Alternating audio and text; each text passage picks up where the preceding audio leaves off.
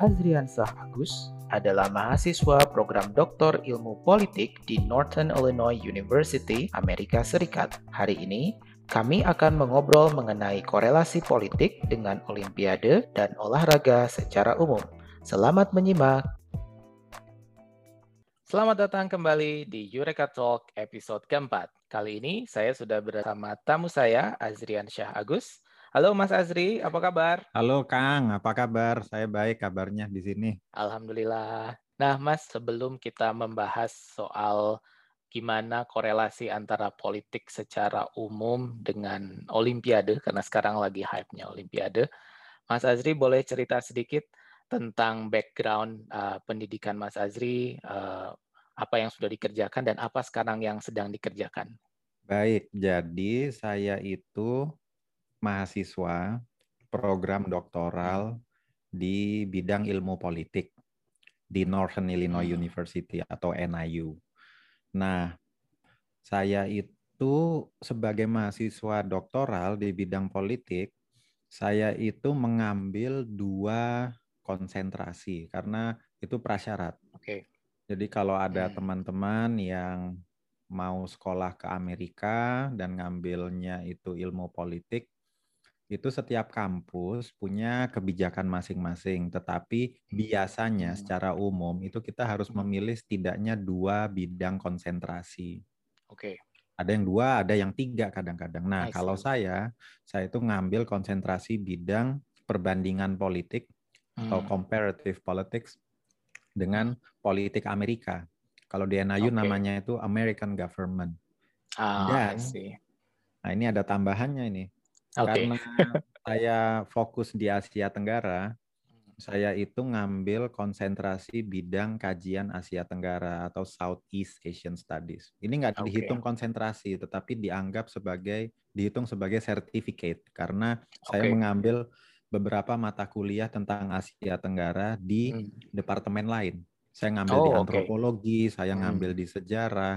Hmm. Nah, insentifnya supaya kita itu mau ngambil um, kelas Asia Tenggara di departemen lain, kita itu dikasih uh, insentif berupa certificate in Southeast oh, okay. Asian Studies yang nanti itu itu bukan sertifikat kayak satu selembar kertas sertifikat yeah, iya, bukan, yeah, yeah. tetapi uh.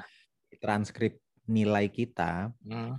itu akan dicantumkan bahwa kita itu selain belajar uh, politik Amerika dan politik perbandingan juga ada sertifikat hmm. dianggap udah punya pengetahuan dasar tentang Asia Tenggara gitu. I see. Berarti kalau dilihat dari backgroundnya Mas Azri ini sudah sangat berpengalaman berbicara soal politik dan korelasinya dengan banyak hal ya Mas? Ya lama lah kalau berpengalaman kayaknya terlalu apa ya kayaknya mapan banget ya sebetulnya enggak sih lebih ke iya karena saya dulu S1-nya saya di UI dulu hmm. S1 itu ilmu politik ilmu juga politik jadi ya juga. ya karena karena udah sering aja hmm. Hmm.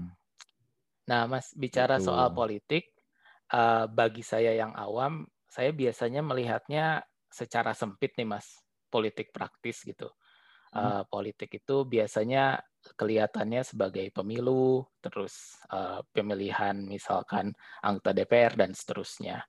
Nah, di pemilu-pemilu itu biasanya jualan mereka itu kan nasionalisme nih Mas, gitu.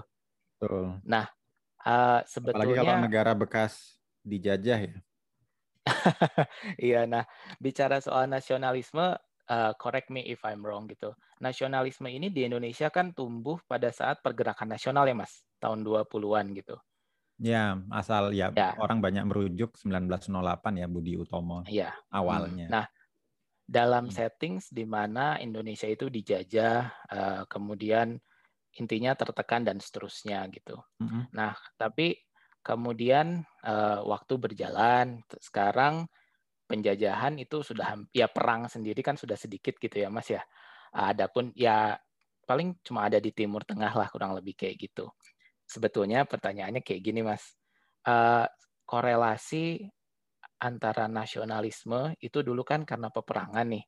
Tapi sekarang negara-negara juga tetap diadu nih Mas. Tapi dalam banyak konteks salah satunya olahraga. Oh. Nah, kira-kira menurut Mas Azri ada nggak korelasi antara nasionalisme dengan olahraga secara umum gitu? Oh. Karena kan banyak olahraga yang merepresentasikan negara gitu, Mas. Iya. Nah ini pertanyaannya bagus banget ini. Jadi singkatnya ya, korelasi hmm. antara nasionalisme dengan olahraga itu sangat kuat. Hmm. Jadi dan saking kuatnya orang itu menganggap bahwa hmm event olahraga, pertandingan-pertandingan atau kompetisi itu adalah ekspresi dari nasionalisme negara itu sendiri dan juga bukan hanya sebagai ekspresi tetapi juga sebagai instrumen untuk menggalang nasionalisme. Kenapa begitu? Hmm. Karena dalam olahraga itu kan atlet yang tampil itu tampil atas nama negara, bukan atas nama ya. individu, yeah. bukan atas nama klub, bukan atas nama daerah. Sehingga hmm. kegiatan olahraga atau event olahraga yang besar kayak Olimpiade atau Piala Dunia atau Piala Asia atau Asian Games atau SEA Games itu pasti uh, berkait berkelindan dengan nasionalisme di negara itu. Hmm. Seolah-olah kalau kita nggak mendukung tim kita itu kita nggak nasionalis gitu. I see. Nah, Mas bicara soal tadi uh, hubungan erat antara nasionalisme dengan olahraga. Tadi Mas Azri juga sempat singgung soal Olimpiade gitu, Mas. Banyak negara-negara yang berlomba ingin jadi uh, tuan rumah, Mas, gitu. Hmm. Menurut Mas Azri sendiri, apa sih keuntungan secara politis yang didapatkan sebuah negara ketika menyelenggarakan Olimpiade gitu? Secara dua sisi ya Mas, baik secara internal dengan rakyatnya sendiri dan juga secara eksternal hubungan dengan negara lain gitu Mas. Kalau secara eksternal hubungan dengan negara lain ya, saya mulai dari situ dulu. Um, penyelenggaraan hmm. Olimpiade itu untungnya adalah membuat negara itu menjadi pusat perhatian dunia. Jadi karena Olimpiade okay. atau misalnya Asian Games diselenggarakan di negara itu, hmm negara penyelenggara, negara tuan rumah yang tadinya itu nggak hmm. terlalu banyak dikenal oleh orang, itu akhirnya kan suka atau nggak hmm. suka, itu kan masuk dalam pemberitaan. Oh ya. Itu itu yang pertama. Terus yang kedua, keberhasilan maupun kegagalan dalam hmm. penyelenggaraan event olahraga yang besar seperti Olimpiade itu akan menentukan reputasi dari negara itu sendiri. Jadi kalau misalnya si tuan rumah hmm. ini berhasil dalam menyelenggarakan olimpiade, sukses, maka reputasi dari negara itu, image dari negara itu, atau citra yeah. dari negara itu, itu juga akan bagus. Negara itu dianggap sebagai negara yang capable, sebagai negara yang punya kapasitas, hmm. punya kemampuan untuk menyelenggarakan kegiatan akbar yang tentu manajemennya sangat rumit ya. Saya masih ingat ini contoh. Saya masih ingat hmm. tahun 2008 itu banyak hmm. sekali orang yang terpesona dengan keberhasilan Cina menyelenggarakan Olimpiade, apalagi waktu yeah. upacara penutupannya itu. Itu tuh Cina betul-betul hmm. menunjukkan Asik. apa ya? Itu jadi kayak showcase. Itu jadi kayak ajang untuk menunjukkan hmm. teknologi saya bagus, uh, seni hmm. kami kaya dan hmm. kami punya talenta-talenta terbaik yang mungkin di dunia cuma kami yang punya. Jadi ajang untuk pamer lah, ajang untuk uh, bersolek di panggung global seperti itu. Itu untuk keluar. Nah, untuk ke dalam dari sisi ekonomi, penyelenggaraan hmm. event hmm. olahraga besar hmm.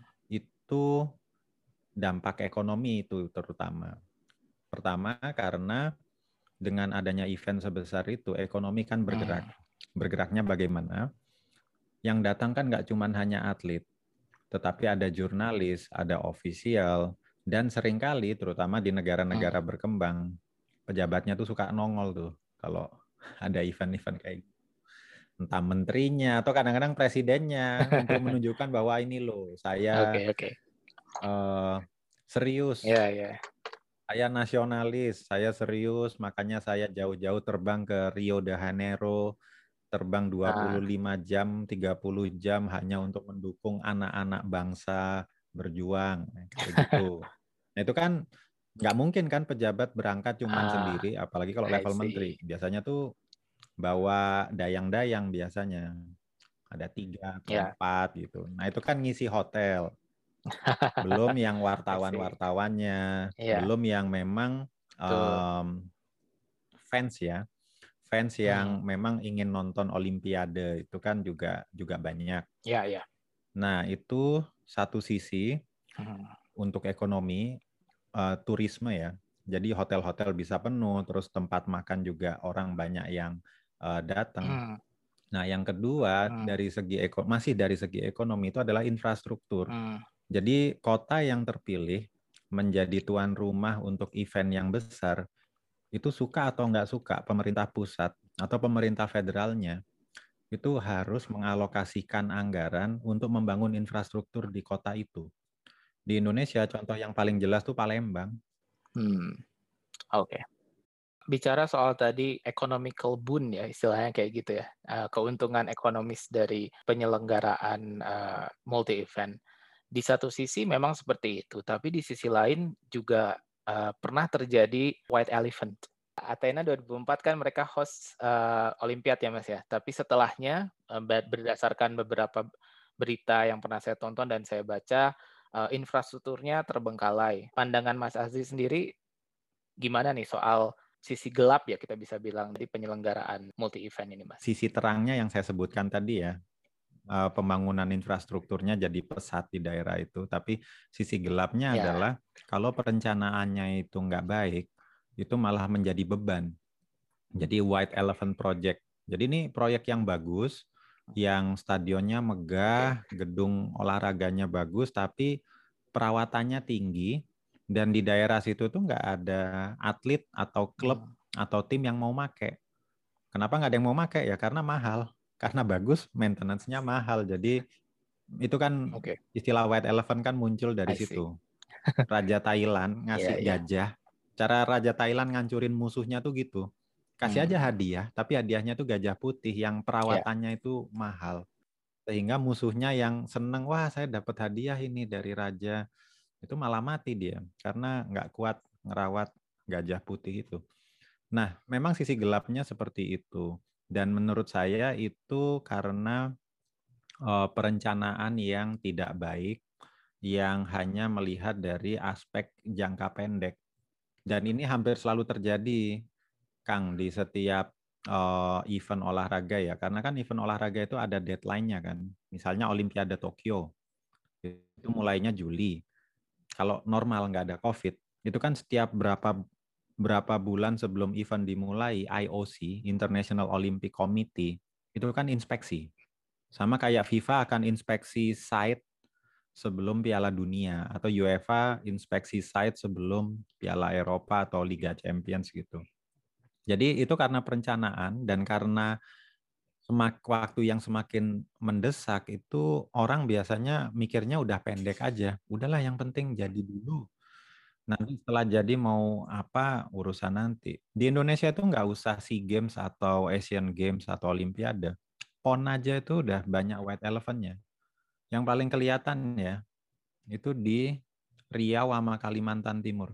Stadion Palaran itu kan nggak ada yang pakai Borneo milihnya Segiri, nggak mau di Palaran tuh, karena Samarinda punya Palaran, punya Segiri, dan Palaran itu bagus. Saya pernah ke sana, tapi ya itu klubnya nggak mau karena jauh dari kota, harus nyebrang Sungai Mahakam dulu, dan nyebrang itu sering macet itu jembatannya.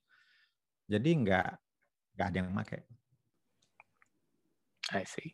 Hmm. Nah, tadi kita sempat uh, sudah ngobrol uh, soal sisi baik dan sisi buruk dari penyelenggaraan Olimpiade itu sendiri.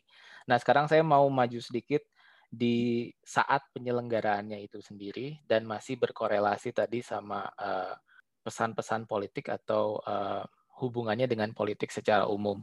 Nah, pertanyaannya sebetulnya uh, di satu sisi olahraga kan menjunjung sportivitas, inklusivitas gitu, tapi di satu sisi apakah penyampaian uh, pesan politik di ajang sebesar Olimpiade yang sifatnya kan biasanya justru eksklusif, kemudian berpihak dan seterusnya, itu waktu yang tepat gitu mas apakah nggak jadi backfire gitu persoalannya itu gini kang kalau saya ya melihatnya memang olahraga itu sebaiknya netral sebagai saya juga orang yang mencintai hmm. olahraga ya saya itu juga inginnya olahraga hmm. itu ya nggak ada um, pesan-pesan politik atau hal-hal yang di luar hmm. olahraga karena kita kan menyaksikan pertandingan okay. olahraga itu untuk uh, bersenang-senang untuk hiburan dan untuk inspirasi yeah. juga gitu loh yeah. bahwa ya poinnya olahraga itu kan selain sportivitas ya itu juga bahwa kita bisa berhasil kalau kita latihan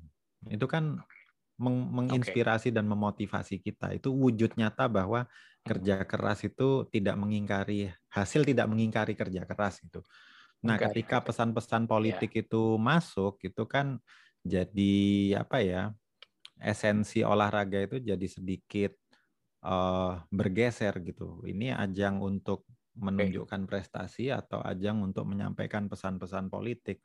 Tapi di sisi lain kehadiran pesan-pesan politik di dalam event olahraga yang besar itu adalah hal yang memang tidak bisa dihindari juga. Kenapa nggak bisa dihindari? Ya karena yang, hmm. yang tadi saya sebutkan, event olahraga itu adalah event yang diperhatikan oleh banyak orang. Nah, supaya pesan kita itu bisa sampai, itu kan audiensnya harus banyak. Nah, ya Yeah. Makanya sangat logis ketika setiap ada event olahraga yang besar itu sering kali terjadi atlet itu menyampaikan pesan-pesan politiknya atau politisi hmm. memanfaatkan event olahraga untuk menunjukkan bahwa dia itu punya kredibilitas sebagai politisi yang bagus, yang nasionalis, yang hmm. bisa uh, menunjukkan hasil yang nyata gitu. Oke. Nah, Mas, uh, berarti saya push sedikit di poin tadi yang terakhir Mas Azri bilang bahwa uh, event olahraga ini kan uh, juga digunakan oleh banyak politisi untuk manggung, istilahnya yeah. gitu ya Mas ya. Mm -hmm. Nah, uh, kalau misalkan dilihat dari uh, scope yang lebih besar gitu Mas, um, sebagai negara uh, baik Amerika maupun Rusia atau saat dulunya Uni Soviet adalah dua negara besar dengan kutub yang berbeda nih mas. Tapi sejak Uni Soviet pecah, uh, Rusia nggak pernah juara umum lagi gitu mas. Hmm. Padahal Amerika setelah itu sering juara umum sampai kalau saya nggak salah terakhir 2000 sebelum 2008 kan yang saat China jadi uh, tuan rumah mereka hmm. juara umum.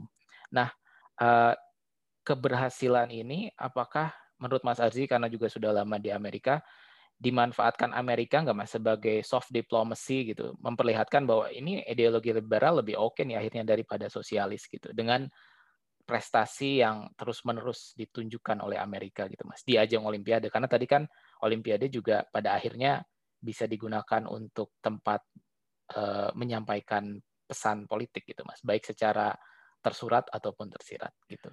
Iya tapi uh, gini saya itu lebih melihatnya uh, soal ideologi itu mungkin lebih terutama dalam kaitannya dengan ideologi komunisme, sosialisme ya itu lebih relevan di era sebelum 90-an.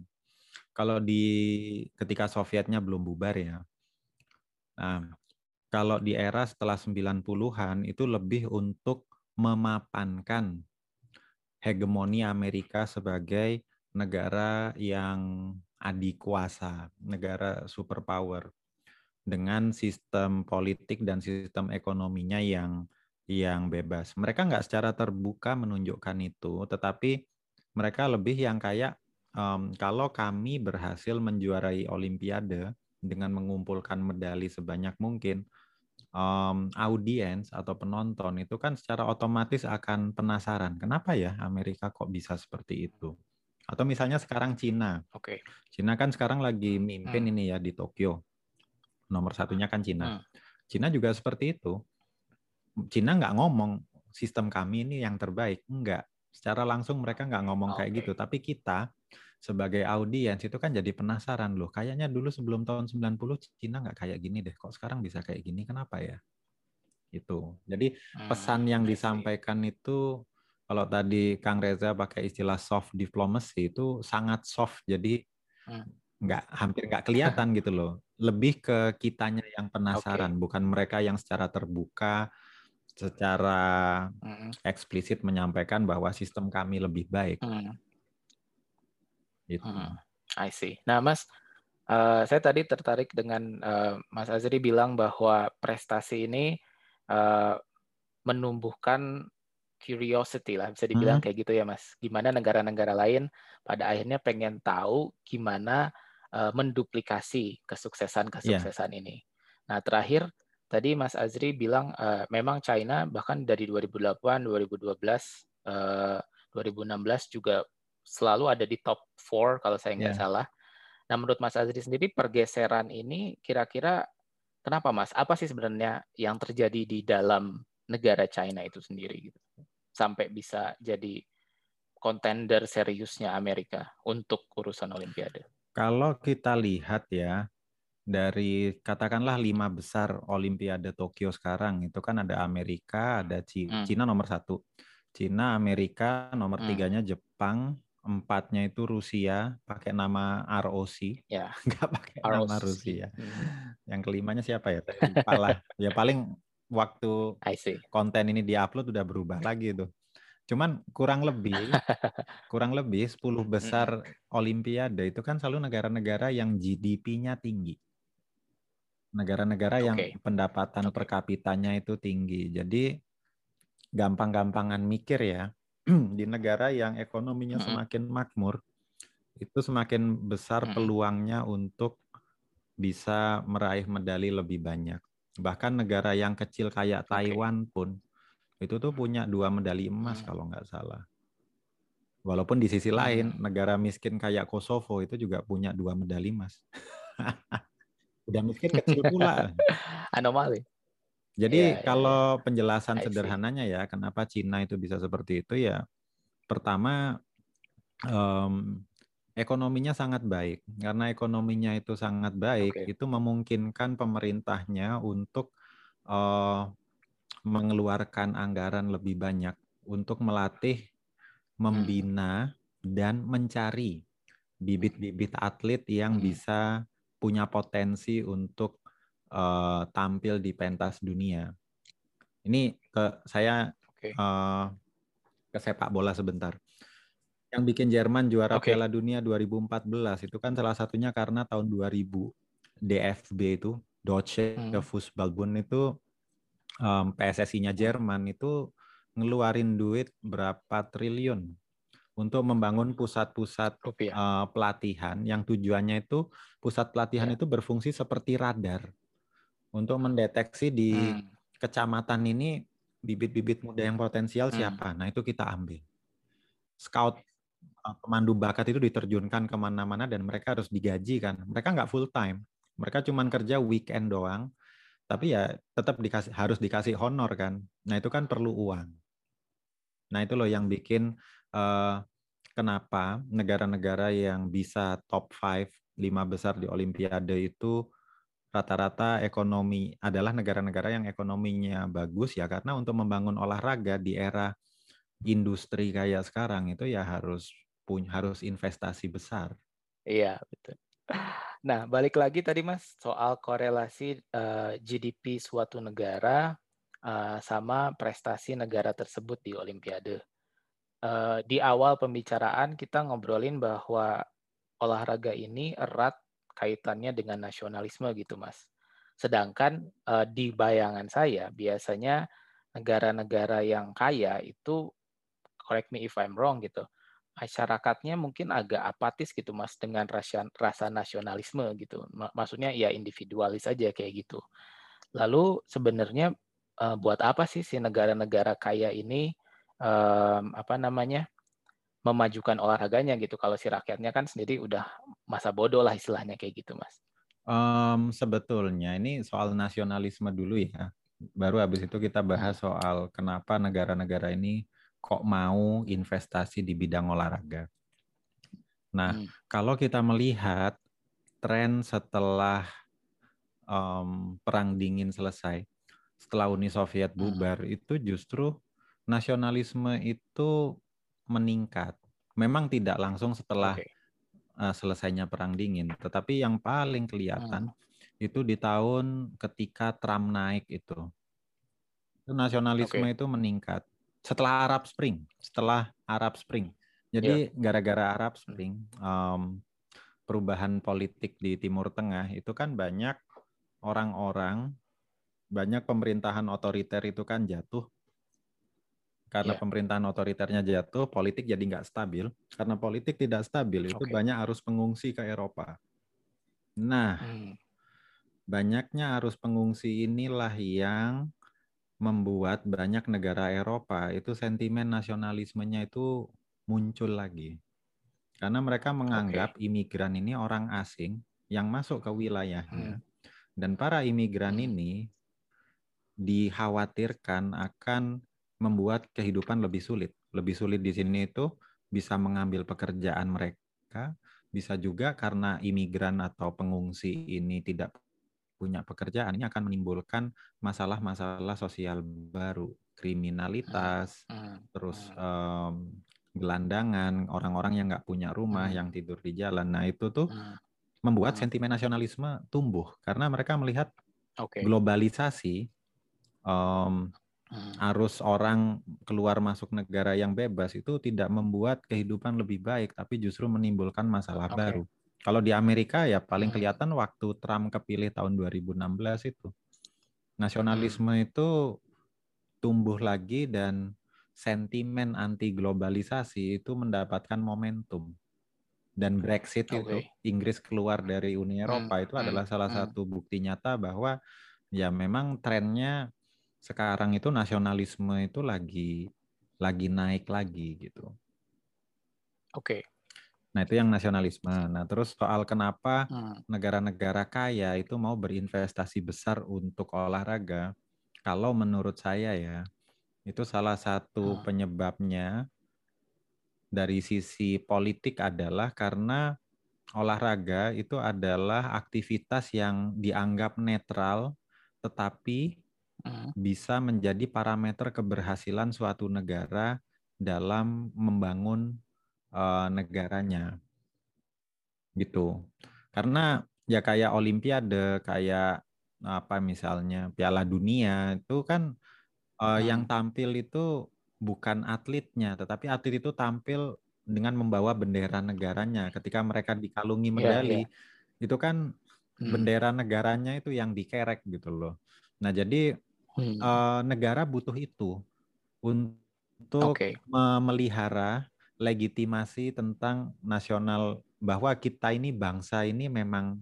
ada karena bangsa itu kan sebetulnya sesuatu yang hmm. abstrak bangsa itu apa sih? Oke. Okay. Kalau negara kan jelas ada strukturnya, hmm. ada pejabatnya, hmm. ada undang-undangnya. Tapi kalau bangsa itu kan, hmm.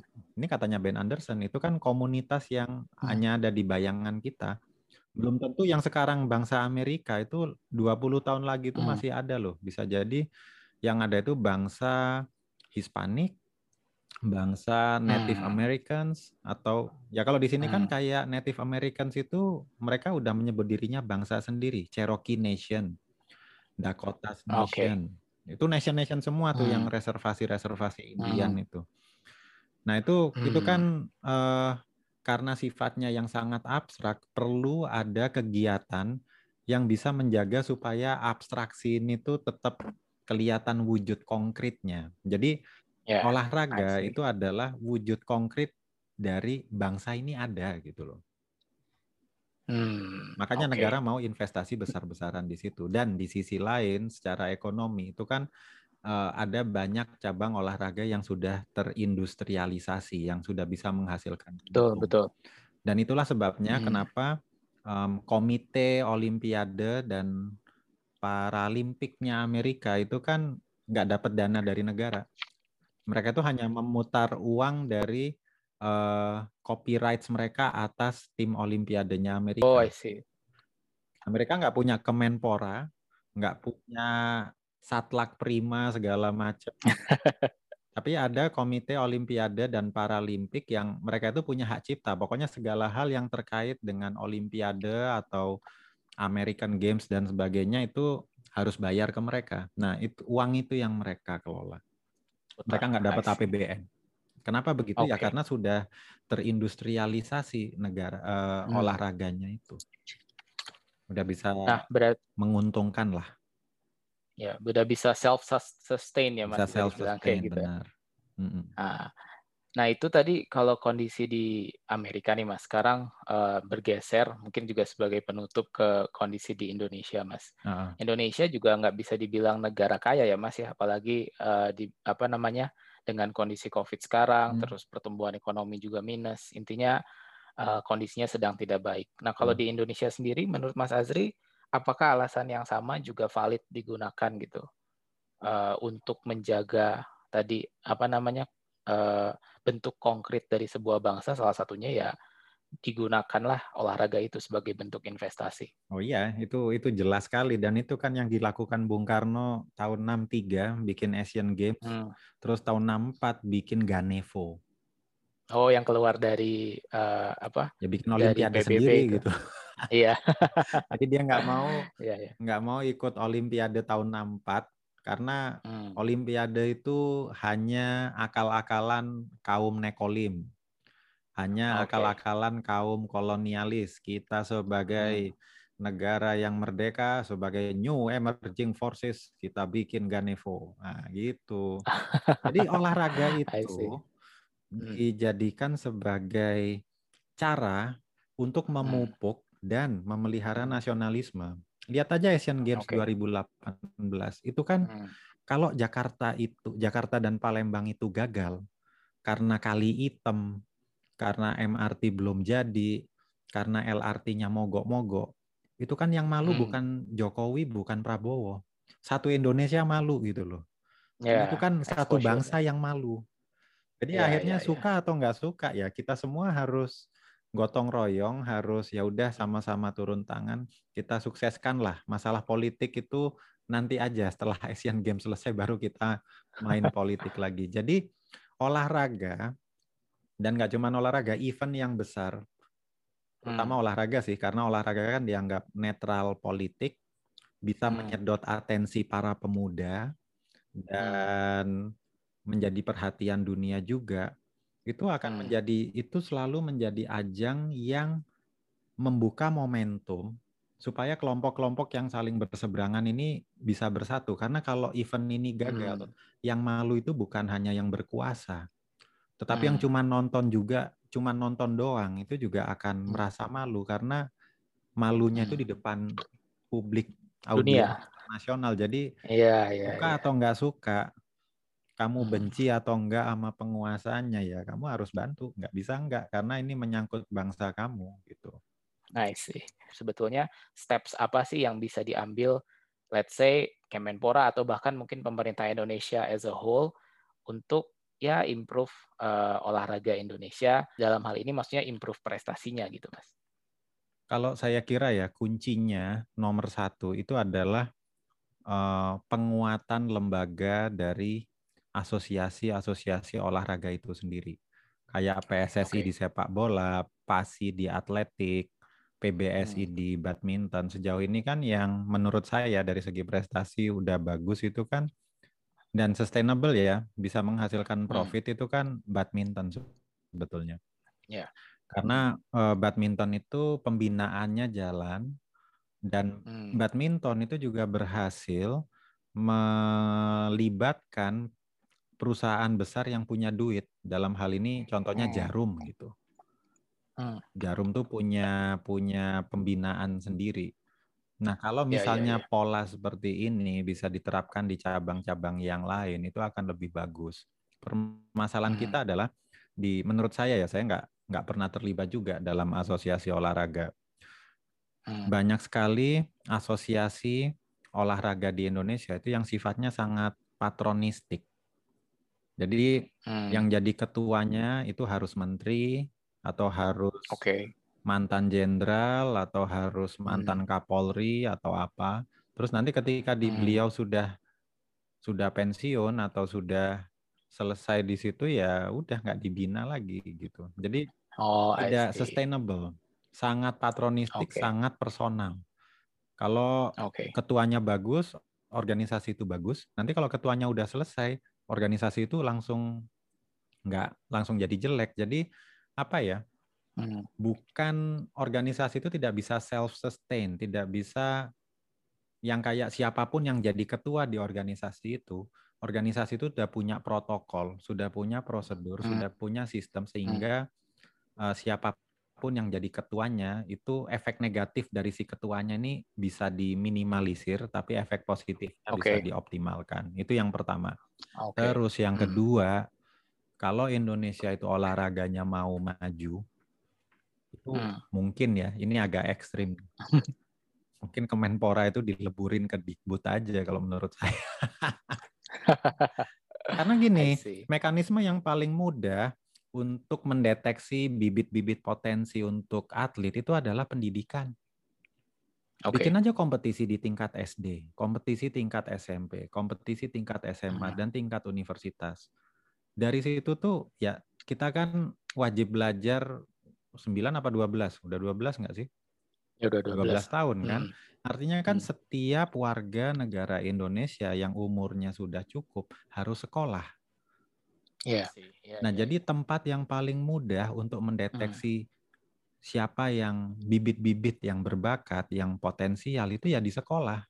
Nah, terus yang terakhir itu pemerintah, ini baik pusat maupun daerah itu okay. harus uh, menegakkan aturan bahwa ruang publik itu harus tersedia untuk yeah. olahraga. Yeah, Jangan yeah, yeah. lapangan yang sudah ada karena lokasinya strategis terus digusur hmm. untuk dibangun mall atau ruko atau kafe. Hmm.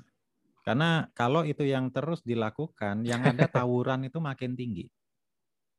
Itu itu kata okay. orang sosiologi itu. Tawuran ini ini yeah. saya kan dari Malang ya. Ketika saya di Malang, tawuran antar sekolah itu saya hampir nggak pernah dengar loh. Tapi begitu saya kuliah di di Depok di UI, itu kok kayaknya hmm, tawuran hmm. itu yeah. berita sehari-hari. Dan mungkin salah satu sebabnya itu karena ruang publik di Jakarta itu ya hampir nggak ada. Oke. okay. Orang itu nggak bisa bermain, Olahraga. jadi mereka nganggap hmm. tawuran itu sebagai hmm. bagian dari permainan. Hmm. I see. Yang sebetulnya bisa diekspresikan lewat olahraga atau atau seni atau yang lain. Ya tiga itu sih. Intinya um, sistem pendidikan kita itu adalah tempat terbaik untuk mendeteksi bibit-bibit potensial calon atlet kita di masa depan. I see. Oke, okay. terima kasih banyak Mas Azri atas uh, penjelasan-penjelasan dan perspektifnya soal uh, korelasi antara Olimpiade dengan politik. Kita juga tadi sempat uh, ngobrol soal uh, korelasi olahraga ya dengan politik secara umum gitu. Intinya memang mm-hmm. uh, terdapat kautan yang sangat erat antara olahraga, kemudian tadi um, nasionalisme, kemudian bagaimana uh, banyak orang yang secara politis bisa memanfaatkan itu sebagai political capital mungkin ya Mas ya di berbagai tempat. Ya, betul. Oke. Okay. Alright, sekali lagi terima kasih atas waktunya Mas Azri. Uh, sehat-sehat terus ya. sampai ketemu lagi amin, di lain waktu. Sehat, sehat. Assalamualaikum. Waalaikumsalam warahmatullahi wabarakatuh.